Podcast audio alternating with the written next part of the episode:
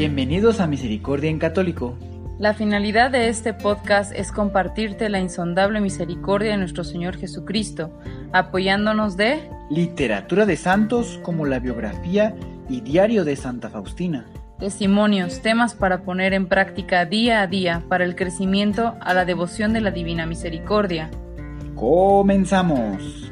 Jesús, yo confío en ti. Bienvenidos a Misericordia Católico una vez más, ya sea que lo estés escuchando a través del podcast o a través del canal de YouTube. Sean bienvenidos, queridos hermanos, queridos hermanas, queridos hijos de Dios. El día de hoy vamos a continuar con el diario de Santa María Faustina Kowalska, queridos hermanos. Yo espero que se encuentren muy bien y al mismo tiempo que todos los días en este podcast que ustedes quieran entrar a escuchar algún podcast, ya sea del que ya hayan escuchado o algún otro nuevo que tengamos por aquí, pues ya tenemos suficiente, bueno, más que suficiente, tenemos vario, vario, bastante material, queridos hermanos, para que ustedes eh, puedan estar escuchando diferentes eh, eh, temáticas, todas enfocadas en la misericordia de nuestro Señor Jesucristo. Claro está, ahorita estamos enfatizándonos, terminando lo que viene siendo este este diario, ¿verdad? De Santa Faustina Kowalska. Pero tenemos muchos más episodios. Como saben, cada semana, gracias a Dios, estamos trayendo un nuevo episodio. Eh, si no mal recuerdo, ya llevamos aproximadamente, gracias a Dios, entre 3 y 4 años. No recuerdo exactamente, hace poco sonó aquí, pero el tiempo vaya, el tiempo solo va pasando, pero lo importante es que va quedando este contenido de nuestro Señor Santísimo pues para la historia, para la humanidad, para todos nosotros. Ahora sí que no nos digan, no nos cuenten que nadie supo, que nadie sabe. Sí podemos tener la oportunidad de saber, queridos hermanos. Vamos a dar comienzo y dispongamos nuestro corazón para que el Espíritu Santo descienda sobre nosotros. Comenzamos. Numeral 855. Termina el año Hoy hice el retiro espiritual mensual. Mi espíritu penetró en los beneficios con los cuales Dios me colmó durante todo el año. Mi alma tembló a la vista de la inmensidad de las gracias del Señor. De mi alma brotó el himno de agradecimiento a Dios. Durante una hora entera me sumergí en la adoración y en el agradecimiento, considerando cada beneficio de Dios y también mis pequeñas imperfecciones. Todo lo que este año encerró en sí. Se fue al abismo de la eternidad. Nada se pierde. Me alegro de que nada se pierda. Ejercicios espirituales de un día. Durante la meditación matutina sentí aversión y repugnancia por todo lo que está creado todo es pálido a mis ojos, mi espíritu está apartado de todo deseo, solamente a Dios mismo. Sin embargo, tengo que vivir. Es un martirio indescriptible. Dios se entrega al alma de manera amorosa y la atrae al abismo de su divina inconcebible, de su divinidad inconcebible, pero al mismo tiempo la deja aquí en la tierra solamente para que sufra y goce de nostalgia por él. Y este amor fuerte es tan puro que Dios mismo tiene en él su complacencia y a sus acciones el amor propio no tiene acceso. Porque aquí todo está lleno completamente de amargura y entonces también es completamente puro. La vida es una muerte continua, dolorosa y tremenda, y al mismo tiempo es el núcleo de una vida verdadera y de una felicidad inconcebible. Y la fuerza del espíritu, a través de eso, el alma, es capaz de hacer grandes obras para Dios. Para Dios. Por la noche, Recé un par de horas, primero por los padres y los parientes, por la madre general y por toda la congregación, y por las alumnas, por tres sacerdotes, a quienes debo mucho, Recorrí el mundo entero a lo largo y a lo ancho y agradecí a la insondable misericordia de Dios por todas las gracias concedidas a los hombres y pedí perdón por todo con que lo habían ofendido. Durante las vísperas vi al Señor Jesús. Me miró, que me miró mi alma dulce y profundamente. Hija mía, ten paciencia, ya dentro de poco. Aquella mirada profunda y aquellas palabras infundieron en mi alma valor, entereza y una misteriosa confianza en que yo cumpliría todo lo que él quería de mí, a pesar de, enormes, enormes dificultades y la misteriosa convicción de que el Señor estaba conmigo, y con él podía todo. Nada son para mí todas las potencias del mundo y de todo el infierno. Todo tiene que caer frente a la potencia de su nombre. Dejo todo en tus manos, oh Señor Dios mío, único guía de mi alma. Dirígeme según tus eternos deseos. Jesús, en ti confío. Hoy, a medianoche, despedí el año viejo y di la bienvenida al año 1937. En esta primera hora del año contemplo y temor me enfrenté a nuevo periodo. Oh Jesús misterioso, misericordioso, contigo enfrentaré con arrojo y audacia luchas y batallas. En tu nombre cumpliré todo y superaré todo. Oh Dios mío, bondad infinita, te ruego que tu misericordia ilimitada me acompañe siempre y en todo entrando en este año, me envuelve el temor frente a la vida, pero Jesús me saca de este temor dándome a conocer la gran gloria que le traerá esta obra de la misericordia. Hay momentos en la vida cuando el alma encuentra alivio solamente en una profunda plegaria. Ojalá las almas puedan preservar en la oración en aquellos momentos. Esto es muy importante. Jesús, en ti confío. Propósitos para el año 1937, día 1, mes 1. Propósito particular. Continuar con lo mismo, es decir, unirme a Cristo misericordioso, o sea, ¿Qué haría Cristo en ese o en aquel caso? Y con el Espíritu abrazar el mundo entero, especialmente Rusia y España. Propósitos generales, rigurosa observancia del silencio, el recogimiento interior. En cada hermana ver la imagen de Dios y de este estímulo debe provenir todo el amor al prójimo. En cada momento de la vida cumplir fielmente la voluntad de Dios y vivir de ella. Rendir cuentas fielmente de todo al director espiritual y no emprender nada de importante sin acordarlo con él. Trataré de revelar claramente los más secretos rincones de mi alma delante de Él, recordando que trato con Dios mismo, pero como sustituto está solamente un hombre, por lo tanto todos los días debo pedir la luz para Él. 5. En el examen de conciencia de la noche preguntarme, ¿y si me llamara hoy mismo?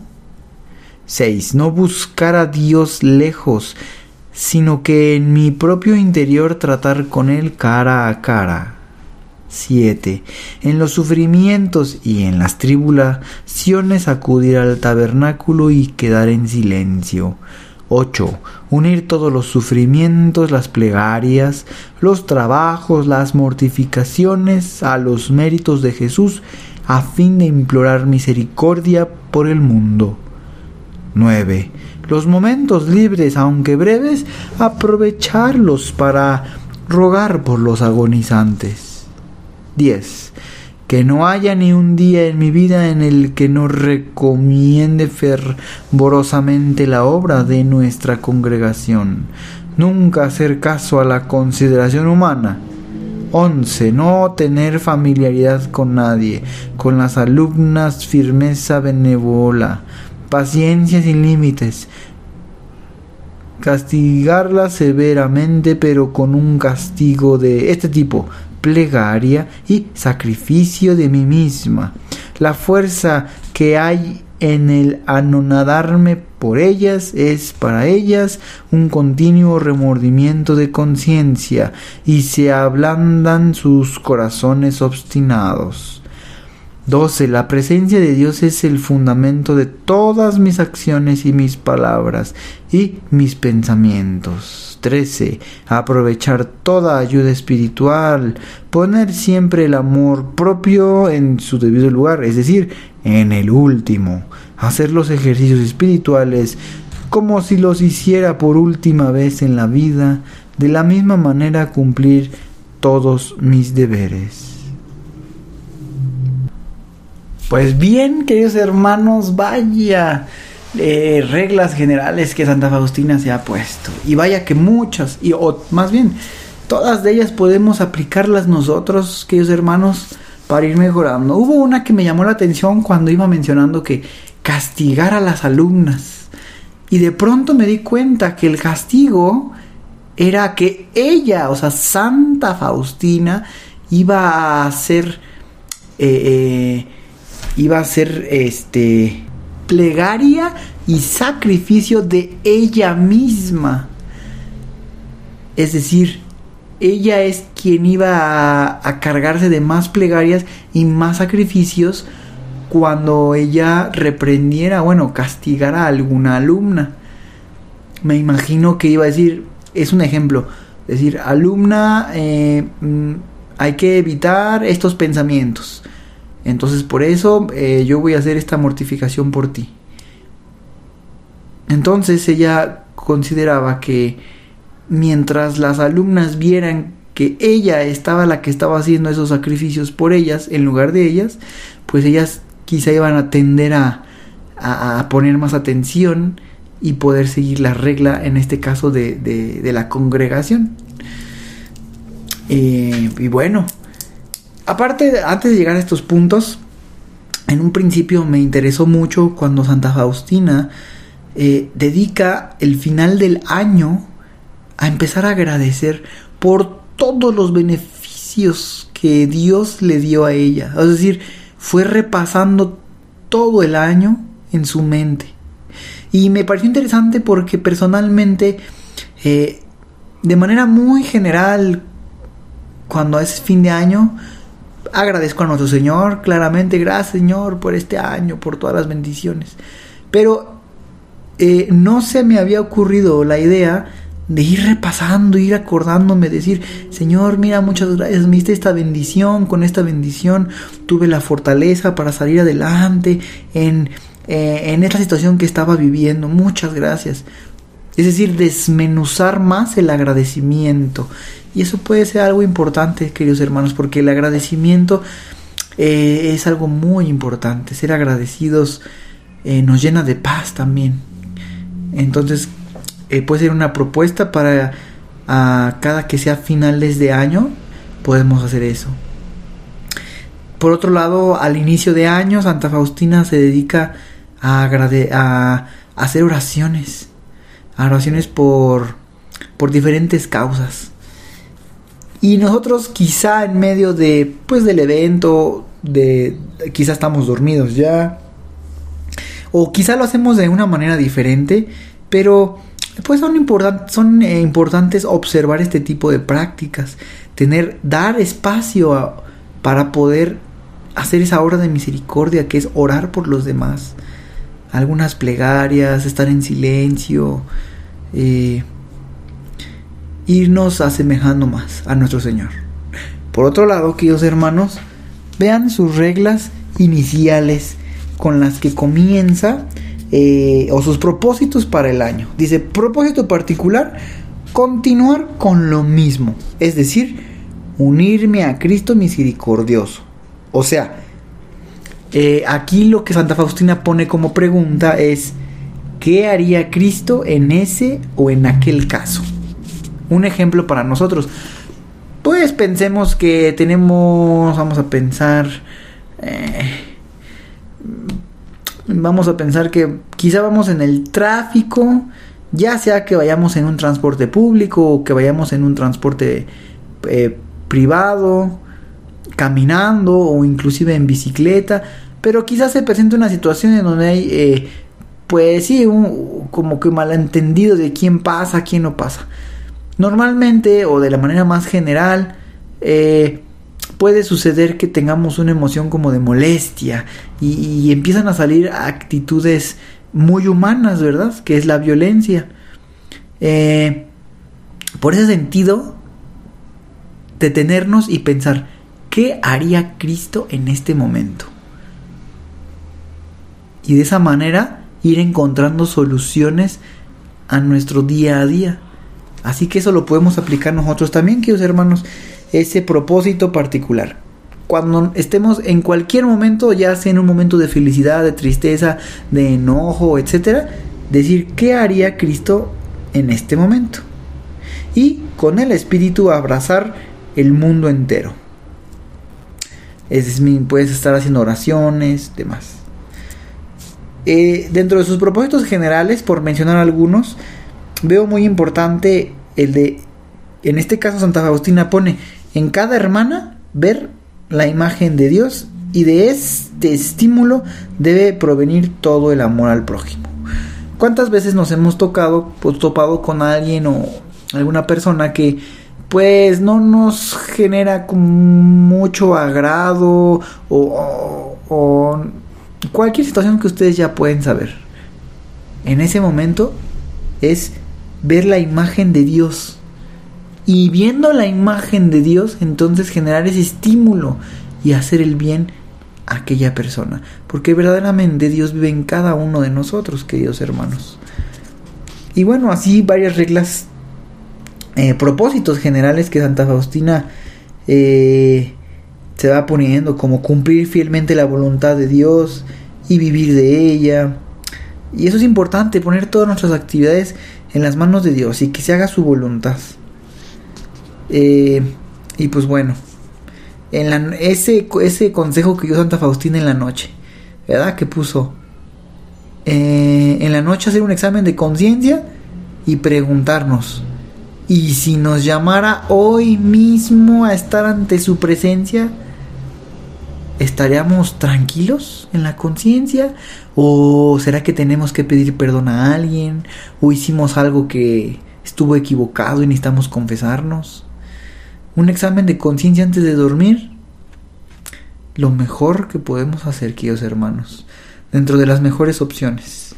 Pues bueno, varias, varios ejemplos y bueno, con esto, queridos hermanos, vamos terminando el, podcast el día de hoy. Espero que hayan sacado o puedan sacar provecho y valor.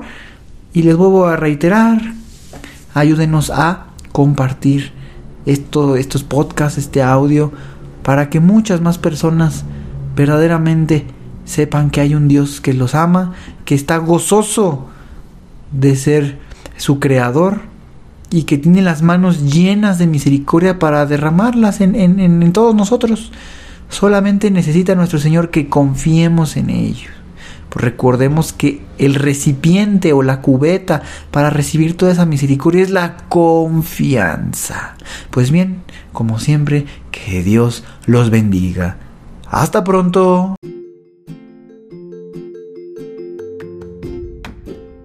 Si es la primera vez que escuchas nuestro podcast, te invitamos a que escuches el numeral 0,1,1, que habla sobre las temáticas que se desarrollan en este podcast y el lenguaje que hemos propuesto para identificar cada una de ellas, y así sea más fácil para ti escuchar las que más te agraden.